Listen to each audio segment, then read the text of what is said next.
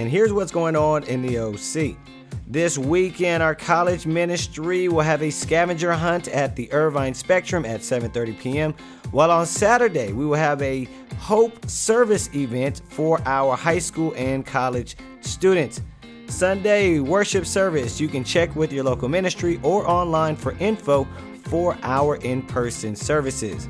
Mark your calendars because on Friday, September 17th, we will have the second of our 2021 Biblical Teaching Series. Robert Carrillo, leader of the Metro Los Angeles region of our Los Angeles Church, and a member of the ICOC International Teaching Committee, will come and speak on gender roles. We also want to remind you to check out the latest episode from our Deeper Dive podcast. Dr. John Oakes and Dr. Greg Marutzky are doing an 11 part study on the minor prophets.